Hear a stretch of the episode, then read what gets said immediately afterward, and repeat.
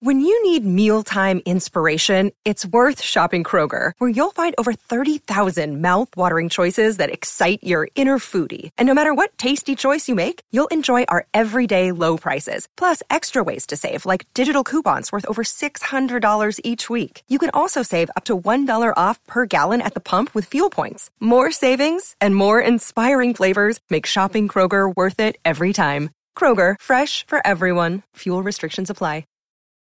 This episode is brought to you by Reese's Peanut Butter Cups. In breaking news, leading scientists worldwide are conducting experiments to determine if Reese's Peanut Butter Cups are the perfect combination of peanut butter and chocolate. However, it appears the study was inconclusive, as the scientists couldn't help but eat all the Reese's. Because when you want something sweet, you can't do better than Reese's. Find Reese's now at a store near you. Hello, hello.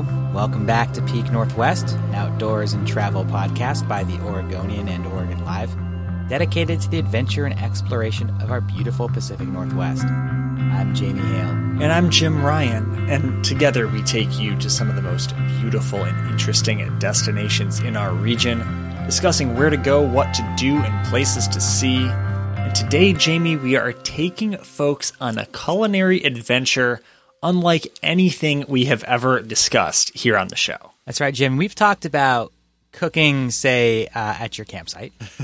Something I still get crap about to this day. You know, we've talked about going to small towns, eating out at some restaurants mm-hmm. in, say, Joseph or on the coast.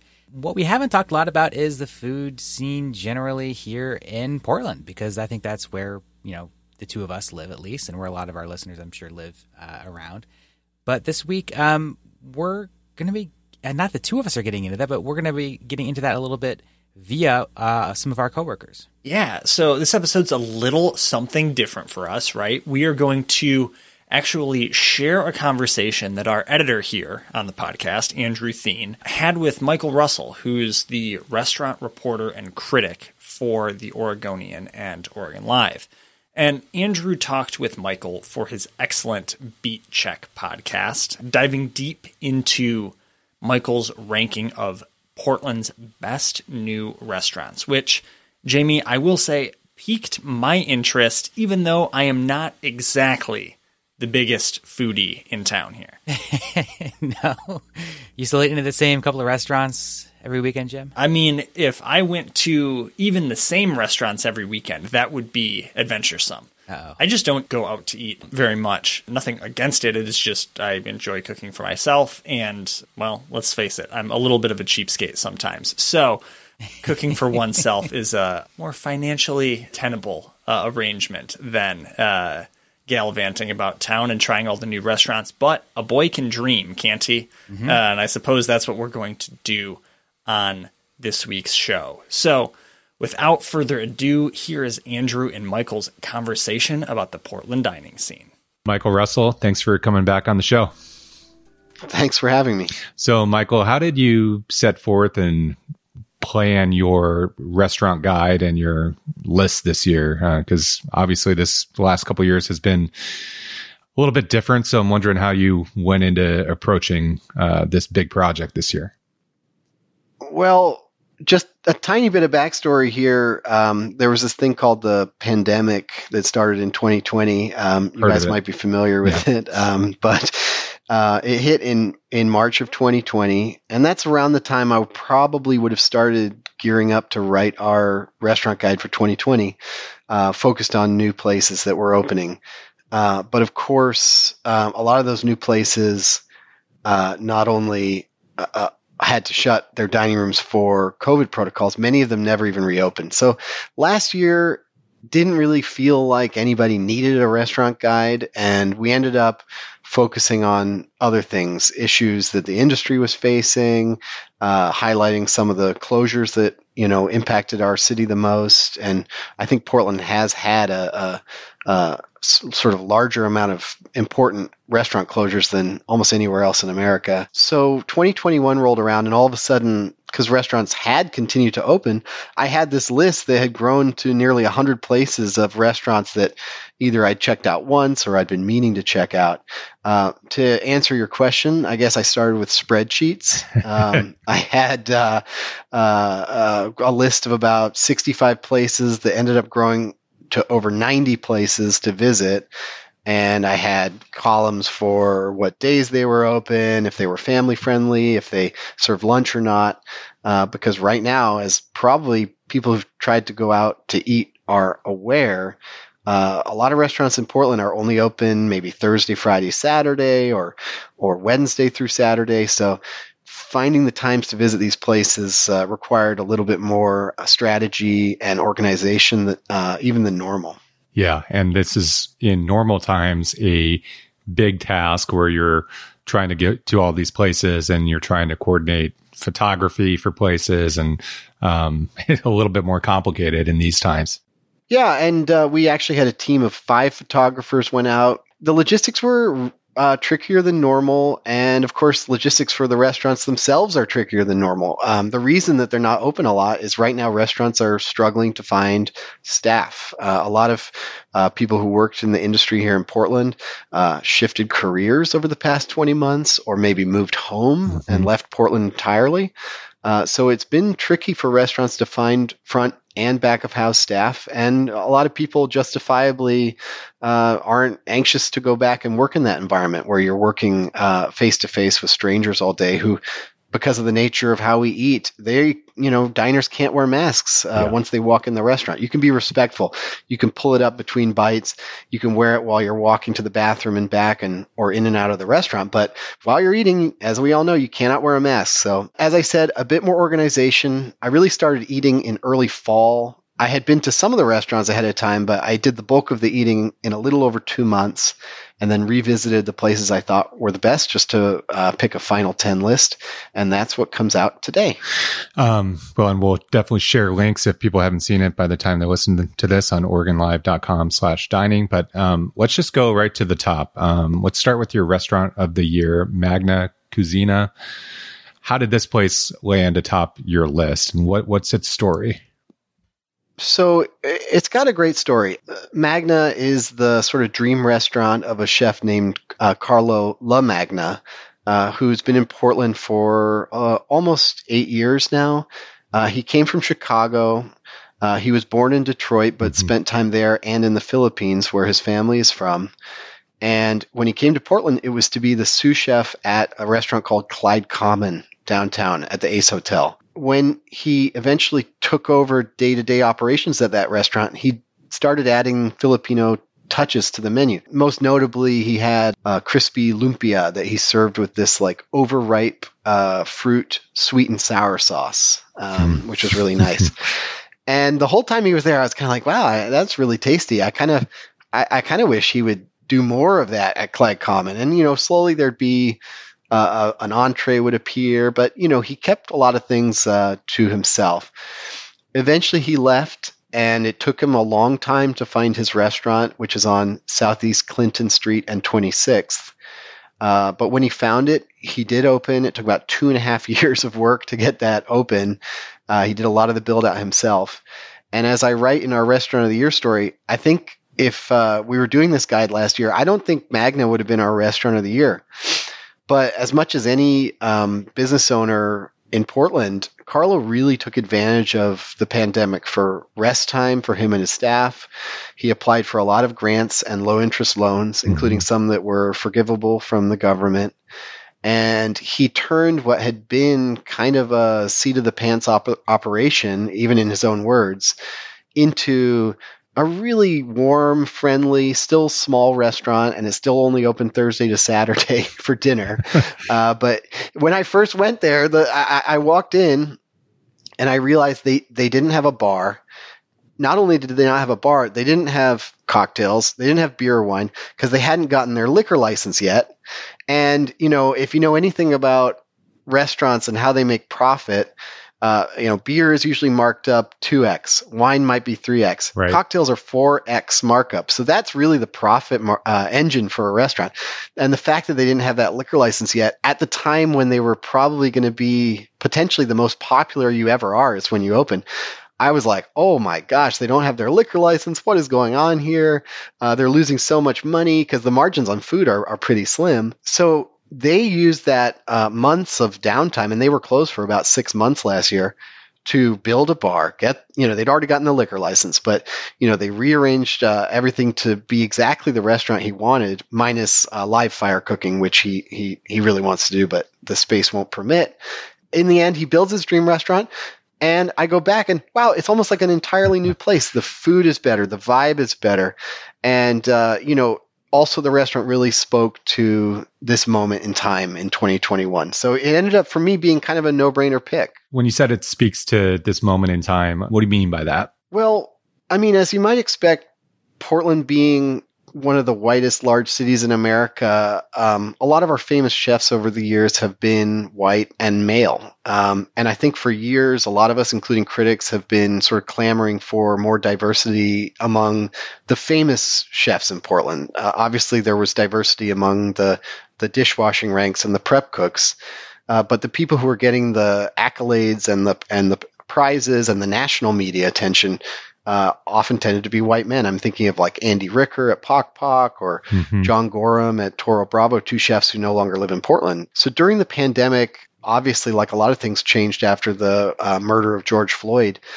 Um, that became more than just a desire. There was an active push in the restaurant industry uh, for restaurants owned by people of color to be given more of a spotlight in the media and more opportunities in terms of capital and, and real estate. Obviously, Carlo had already reopened, but I think Magna kind of became a hub for a community, uh, especially the Filipino community, but also larger Asian American community.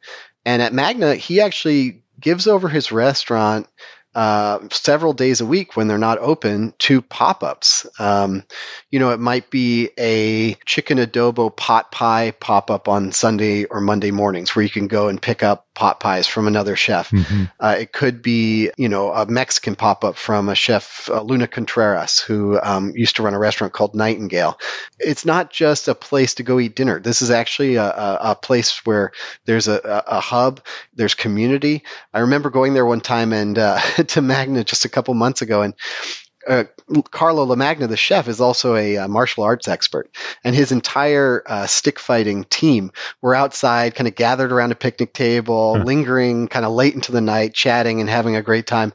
And as they left, they went and they um, said, you know, they were joking with Carlo, who they called, I believe, their guru, which is a uh, teacher. Uh, uh, I, I, I may have that slightly wrong. I believe that's correct. But um, I, I said to uh, my the people I was with, I was like, this is probably the safest restaurant in Portland right now. You know, no one's, no one's going to come attack this place or they're going to be pushed back. Um, but that just speaks to the community vibe. Got it. Well, you painted a, a vivid picture and um, it sounds amazing. And I'm sure it's going to be busy going forward. Uh, if it, yeah. One last thing, Andrew, I'll just say that the, the the food, which we didn't even talk about. Yeah. I mean, he does have lumpia on the menu, which are like crispy egg rolls. They serve it there with a spiced vinegar dipping sauce. They're really great.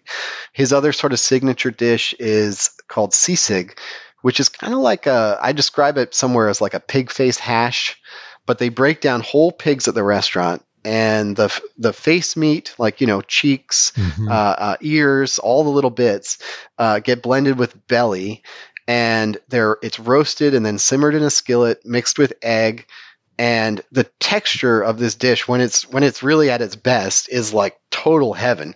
It melts in your mouth, but it's also crispy from this sort of crust that forms on the skillet. Um, you know, it's a very pork-heavy restaurant. They also do nice vegetable dishes, but you're going to have pork there.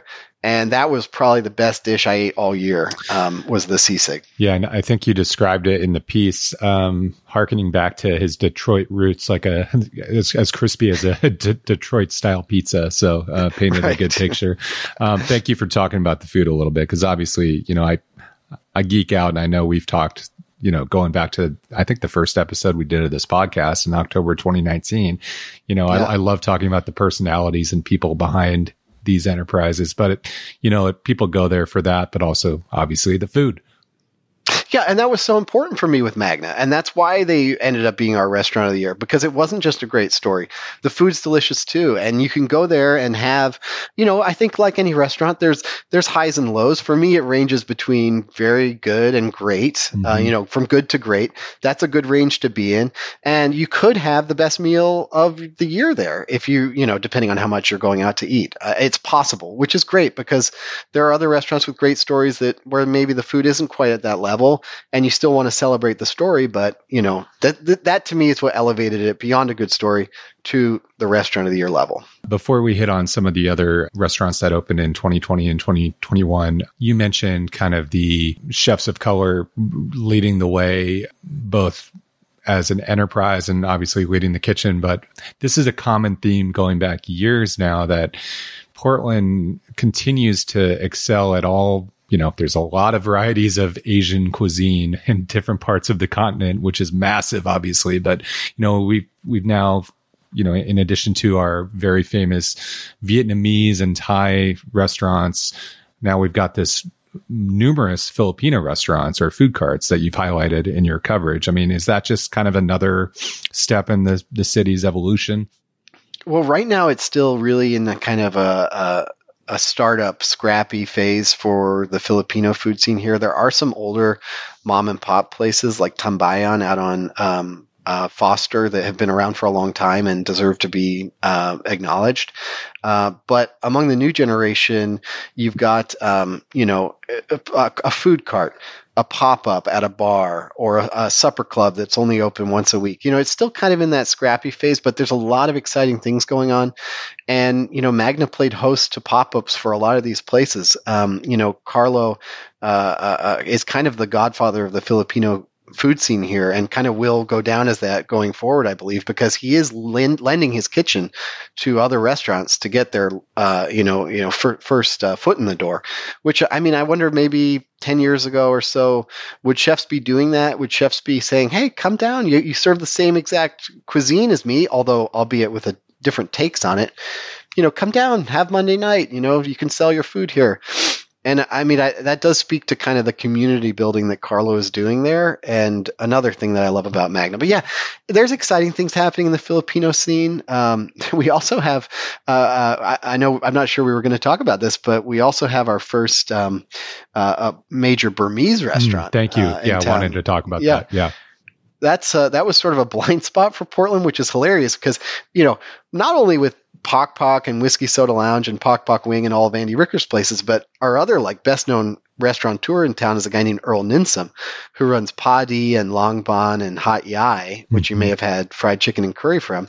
So we actually have like two really enormous Thai restaurant groups, or even empires, whatever, because Pok Pok used to be in New York and L A. But meanwhile, we had an almost no Burmese food. We had Burmese food at food carts, right, but they would kind of come and go. Meanwhile, in San Francisco, you know, you can't throw a rock without hitting a Burmese restaurant uh, in San Francisco or, or, or Oakland or Berkeley. And a lot of those came uh, under the uh, overcoat of a restaurant called Burma Superstar. And a lot of the restaurants will be called like Rangoon Superstar, whatever.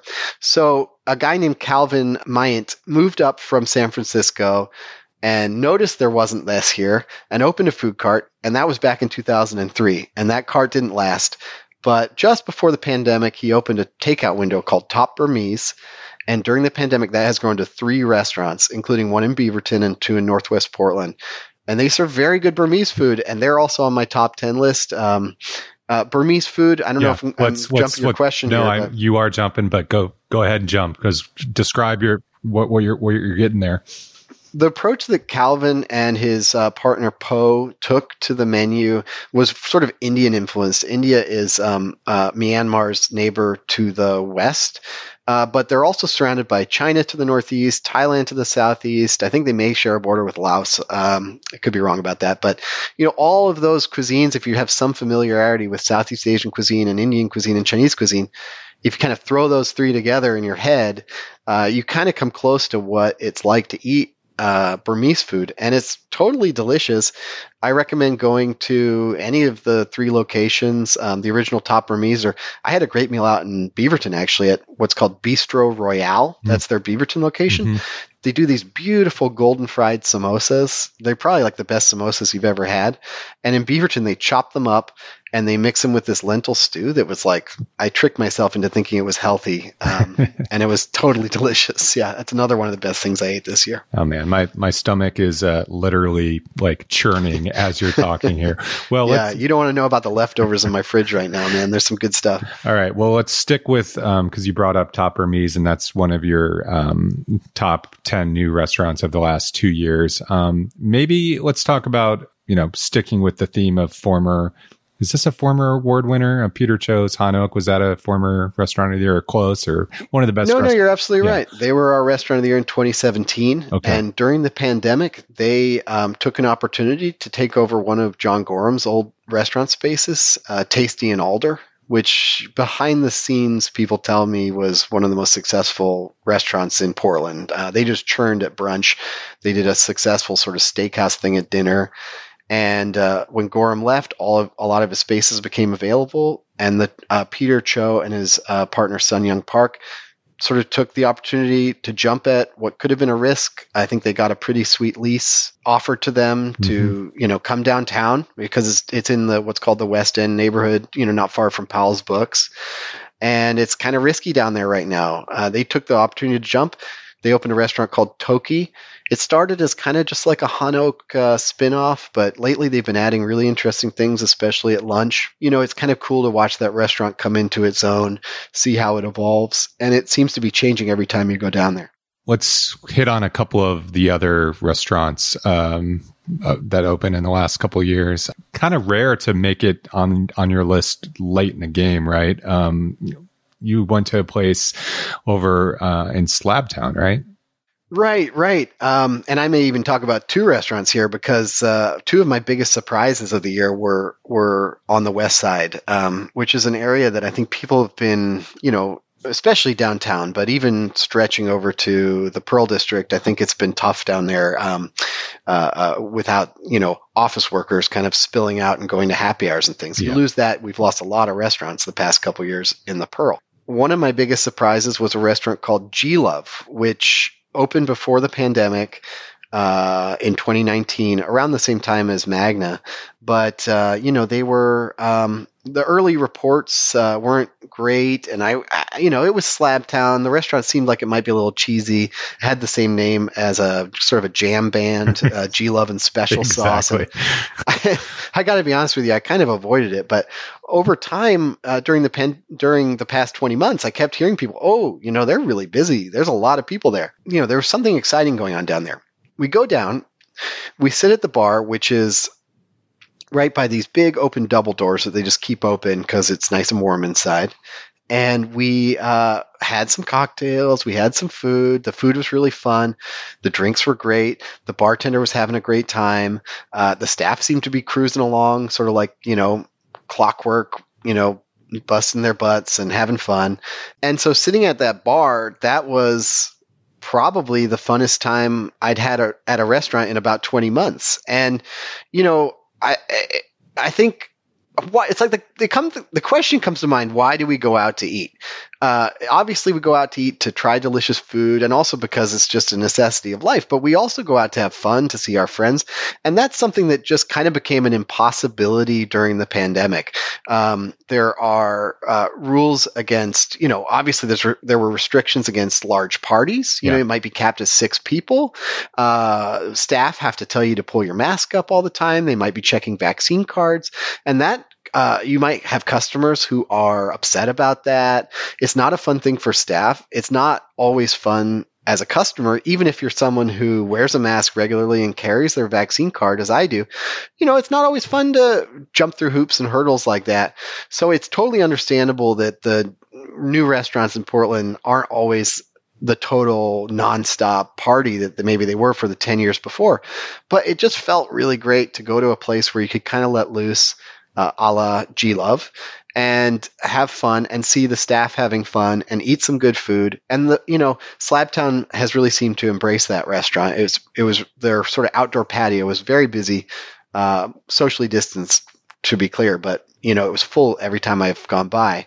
Um, one other restaurant on the west side that was a big surprise for me was Chicha. Mm-hmm. Uh, that's a pandemic concept from a restaurant called Andina that a lot of listeners will have heard of. Andina is a uh, almost twenty-year-old Peruvian restaurant in the Pearl District, yeah. former restaurant of the year in two thousand five. And, you know, they I don't want to say they took their eye off the ball, but the past ten years, there hasn't been a lot of reason to go to Andina. The food is sort of paint by numbers. You know, the menu hadn't been shaken up too much. But here at this restaurant, Chicha, they were serving street food from Lima, and they were serving it out in the actual street on uh, thirteenth, which is a, a street that probably should be totally pedestrianized, but has in during the pandemic been uh, uh, you know taken over somewhat by restaurants where they put their seats out sometimes all the way across the street. Chicha built this cool terraced patio. I resisted comparing it to Machu Picchu in my. Uh, Good job. In my review, but here I am blowing it here. Um, but, uh, and so they were serving things like anticuchos, which are uh, beef heart skewers, uh, really good ceviche, soft shell crab sandwiches, great desserts. Like, and then they were serving them with Andina's kind of tropical cocktail. So it felt a little bit different, but it was still from Andina. I think they really know how to run a restaurant. They know how to have fun. The food was really bright and delicious. And right now they're moved back inside to Andina and they're serving it upstairs at one of their private dining rooms. And I personally am going to wait till they're back outside, uh, partly for COVID and then just partly because it's a lot more fun out there. It's fun when you're outside and uh, and not worrying about the mask as much and able to just kind of cut loose a little bit more. Um, a little bit. Yeah, a little not bit. Not too much, though. Cut loose these days uh, is, is the paranoia is not at the front of your brain all the time. So we'll let listeners dive into the whole list. And, and, um, and there's a lot to chew on uh, metaphorically and physically uh, in reality out there. But um, is there anything else just in terms of... Um, before we take a quick break, any other things that surprised you this year? You know, I just reading your piece, I was surprised about propane shortages being a thing, right? That was not something I would, I would think would affect the restaurant industry, but I guess is that a, well, you gotta, I, you gotta think there's supply chain issues around everything yeah. right now, but with propane, especially last year, but this year too, as restaurants were gearing up to, uh, open their, you know, reopen their patios. Uh, it's a zero-sum game. Everyone's hunting for the same propane tanks, the same ones you might have in your um, grill in your backyard, mm-hmm. um, uh, to fire these lamps and uh, uh, heat lamps and, and gas-powered heat lamps. I mean, this is a, a, a thing where I would hear from uh, uh, people in the restaurant industry who were traveling from place to place to place. You know, maybe it's uh, a Fred Meyer or uh, Home Depot or wherever they sell these propane tanks, and they were just out. They were out, out, out. But you couldn't even open without them because it might be too cold. And uh, then you'd hear stories about the the units themselves being stolen uh, off the property, so they were being chained up. And yeah, that was one of the hurdles, but. I mean, I think it's like, it's almost like, I don't want to overstate things, but it's almost feels like we've woken up to a brand new dining world. I mean, like the, the, the, the amount of times I was actually handed a paper menu over the past two and a half, three months of eating, I, I can count on one hand. It's almost entirely these Q R codes. And, you know, so everything's done, you know, at least looking at the menu, sometimes even ordering is all done on your smartphone. Sometimes you pay on your smartphone too. Uh, there's restaurants where you, the only interaction you have uh, with the server is them maybe bringing you your water and then your food. Uh, and you can even close out uh, on your phone before you go. So, I mean, it's, it feels totally different. It's a little more impersonal, to be honest with you. And, and I mean, there's, there's a good reason for that. We don't have to look, look far for the reason things have changed over the past, you know, twenty, twenty-one months, but you know, it, it's a, it's a different world. It definitely is. Yeah. And we go back to some of our conversations in twenty twenty. I think we, we talked about whether these Q R codes and digital payment and all that was here to stay. And it seems like that is yeah. not going anywhere. Yeah, it definitely is. And I mean, I think that there's a, a tier of dining that's uh, maybe slightly elevated. I guess you could call it finer dining or fine dining that Portland used to have some options of and now has zero options of, um, although there's some glimmers of things um, uh, opening here and there. Uh, uh, briefly another restaurant on my top ten list, Republica, yeah. uh, has a five-course tasting menu using uh, ingre- Mexican ingredients that you don't see often, like uh, it could be grasshoppers or uh, ant larvae or uh, uh, huitlacoche, which is a corn smut. Um, it's a fungus that grows on corn. Oh, it's wow. actually quite delicious. Um, so you are seeing people starting to dip their toe back into what uh, finer dining might look like via mostly via pop-ups. Um, and uh, I think at that level, you will. It would be rare to find a Q R code. But for your average, uh, you know, beer garden or uh, you know, what what used to be counter service restaurant, I think that by and large, it's going to be the Q R codes. Okay. Well, let's take a quick break, and then we'll come back and just ask a couple more questions to Michael Russell, our food and restaurant critic for the Oregonian and Oregon Live.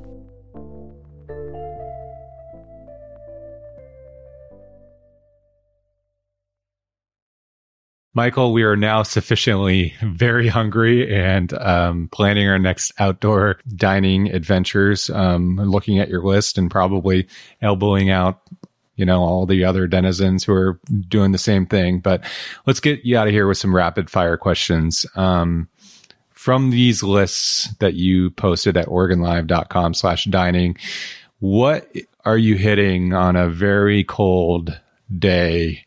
Uh, maybe it's snowing. What's your what's your go-to order? I'm going to go to a restaurant called Tom, T H O M.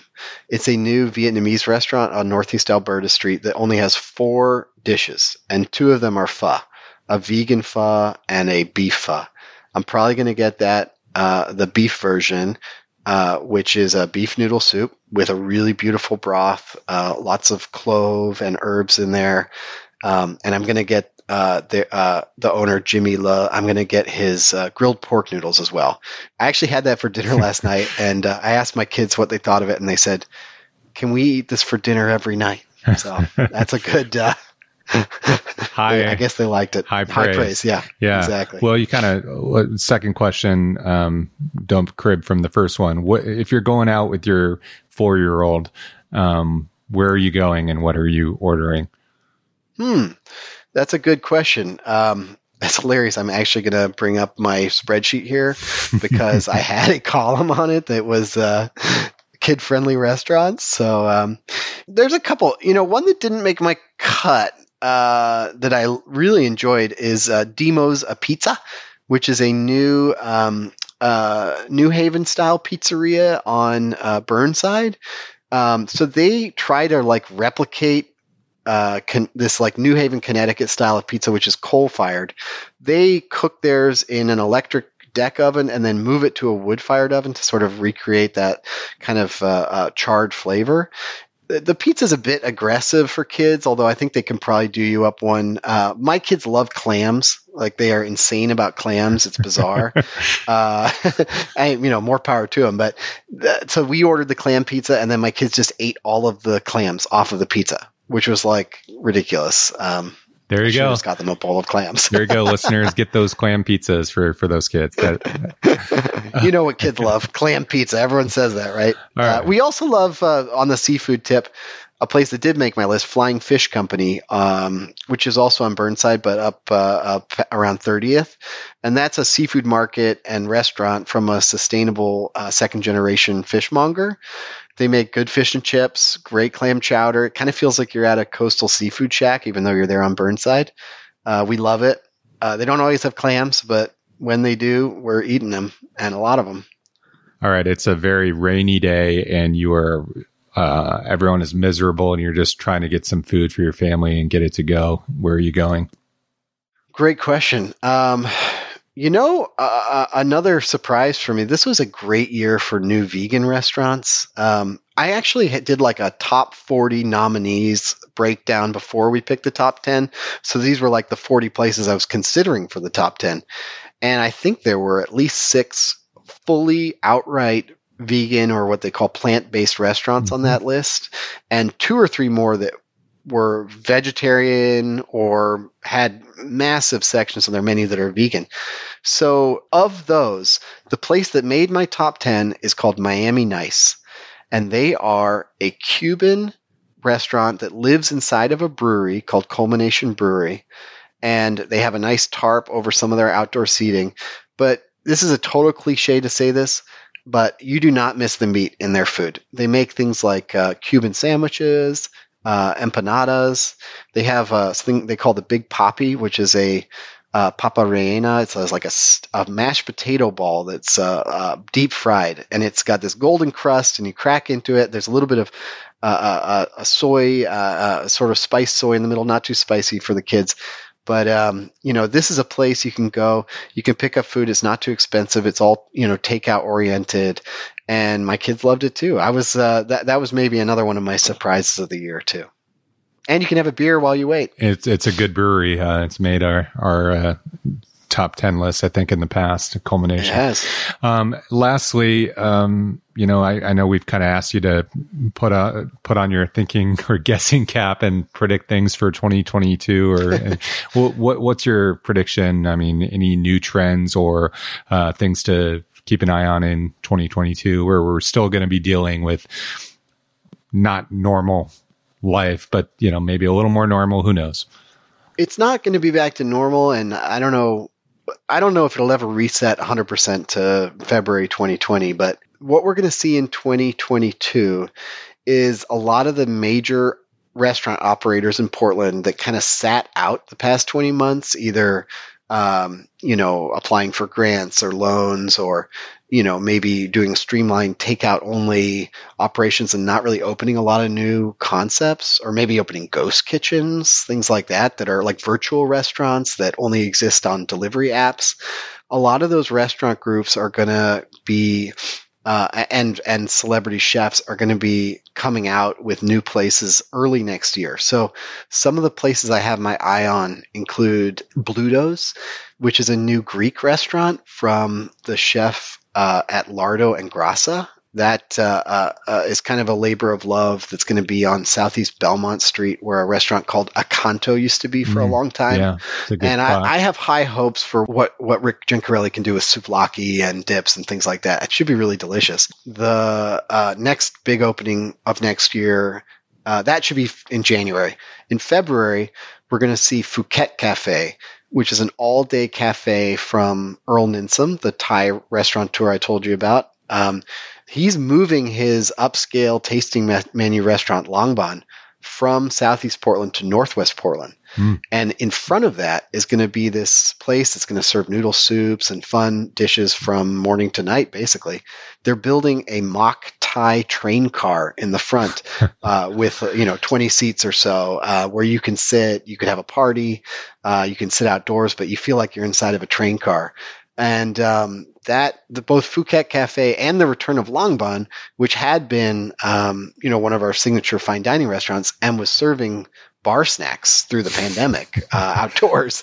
Uh, th- th- that double, those two openings in February are going to be really exciting. And then probably the biggest of all is um, Gregory Gourdet, the former chef at Departure, who's a regular on Top Chef. Yeah. Uh, he was a finalist on the show. Now he's a guest judge. Gregory has been wanting to open his sort of dream Haitian restaurant. Uh, his family uh, is Haitian. He grew up in New York City. Uh, he's been working on this with for you know hosting pop-ups and going back to Departure for years and years. He's finally planning to open his restaurant, which is called Con, in June of twenty twenty-two, and that is probably going to be one of the biggest restaurant openings uh, in a long time for Portland, in at least two or three years. Um, so we're really looking forward to that one.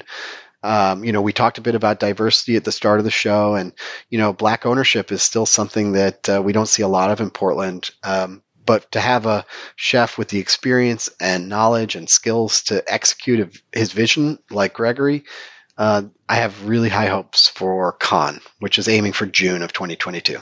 So in Southeast. Yeah. Return of the big fish in, in twenty twenty-two, uh, a lot of big names in Portland dining, um, Got yeah, and that's exciting. Yeah, that's exciting. I mean, they must know that the water. I mean, I assume these operators are thinking the water will be a little safer uh, to do these kinds of projects next year, and that's why they've been holding on to them. Well, we can all hope um, and pray if we do that, that that is the case in twenty twenty-two. And um, as always, thank you so much for your insight and making me super hungry at ten twenty Lunch Club. Um, and uh, yeah, thanks for coming back. Appreciate it. All right. Now I'm going on a diet. All right. Take talk, care. Talk to you later. All right. Well, Jamie, uh, needless to say, some inspiration there. Mm-hmm. Are, are you like feeling, uh, feeling like you're endeavoring out for lunch right now uh, to go check out one of these places, or, or what? What's the scene? Yeah, I feel like I'm champing at the bit, wanting to get out to some of these spots. Just so good. I mean, there's already so many good spots in Portland that I have checked out over the last year, the last several years, and it's a really good feeling to like feel like you have so many good spots to check out, and to now have so many more spots that I didn't even know existed. Yeah. Yeah. Um, that now I can go check out and find some new favorites mm-hmm. for it's, twenty twenty-two. It's like, you know, back in the day when a journalist has their Rolodex, you know, of all their different mm-hmm. phone numbers and addresses and, and contact information. It's like you almost need to keep the virtual one of those in, in your phone, in the Notes app, or and you could do a literal Rolodex if you so chose. You just have a little bit of a harder time finding one, I would have to imagine, at this point in time. But it's like you need to keep notes every time someone says, hey, have you tried so-and-so, or have you been to this place? Store it somewhere, because there is too much goodness uh, to go out there and try to track down. So kudos to Michael Russell for doing just that. It's a lot to keep under one person's hat, that's for sure. That's right. You know, Jim, I feel like everyone needs to have that food friend who you can just text and say, hey, I am looking for X, Y, and Z mm-hmm. this weekend. What do you got? And Michael Russell is being that food friend for all of us right now. Yes. And it is a, a great service. We thank him very much for that. That would be a great like local Instagram handle, like Portland Food Friend or something, mm-hmm. who goes to all of these different places and does kind of dining reviews. Portland Food Friend. Uh, someone go snag it. It's a good idea. Maybe don't go snag it. Maybe we should go snag it. I don't know. Well, Jamie, all that is to say, whether folks go snag that or not, one thing we haven't done here on the show is we have not yet talked about Here is Oregon, which is a new venture by the Oregonian and Oregon Live, essentially capturing the people, places, experiences, the things that make Oregon what it is, a place that we all know and love. And Jamie, we wanted to kind of give a shout out to Here is Oregon, refer people to it, here is oregon dot com, notably uh, kind of the stories that we write, Uh, the reporting that you do, that is kind of the travel and outdoors stuff that, you know, we love, you love. It's all there. Yeah, Jim, you know, if you're one of the, these people who really loves to hear about the new businesses, the new hikes, mm-hmm. um, all the, the cool spots to go check out, the cool people in your community doing amazing things, if you like to see all of that news, you know, maybe you don't like sifting through all of the uh, horrible things in the world to find it, this is a great spot for you. It is a place where, you know, uh, we are highlighting those things that um, make you, you know, proud to be an Oregonian, um, these things that make you really excited to get out and check out the state and go explore. You know, it, there's a lot of talk around this idea of, you know, Um, having a place of good news. I don't really think there's such a thing as good news or bad news, but this is news that, you know, really makes you feel proud, I think, to be an Oregonian and um, get excited about being in the community. So uh, this is, I think, a really cool spot to check out. So either you can get there by here is oregon dot com.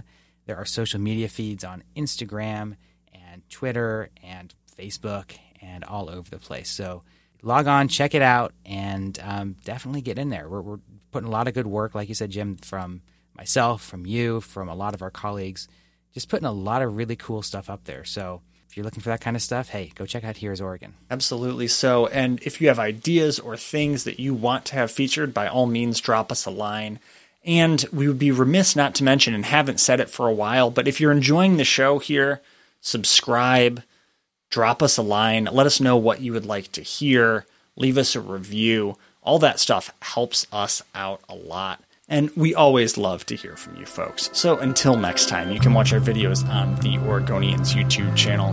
Follow us on Instagram at Peak Northwest and view all of our travel and outdoors coverage on oregon live dot com slash travel. As I said, please leave us a rating or review if you enjoy the show. And if you want to support this podcast and our local journalism, please consider a subscription to Oregon Live. You can find details, of course, at Oregon Live. Live.com slash pod support. This episode of the show is produced by me, Jim Ryan, alongside Jamie Hale, Dave Killen, and Andrew Thien. Stay safe and happy travels, everyone. Until next time, we leave you with this, ten seconds of zen.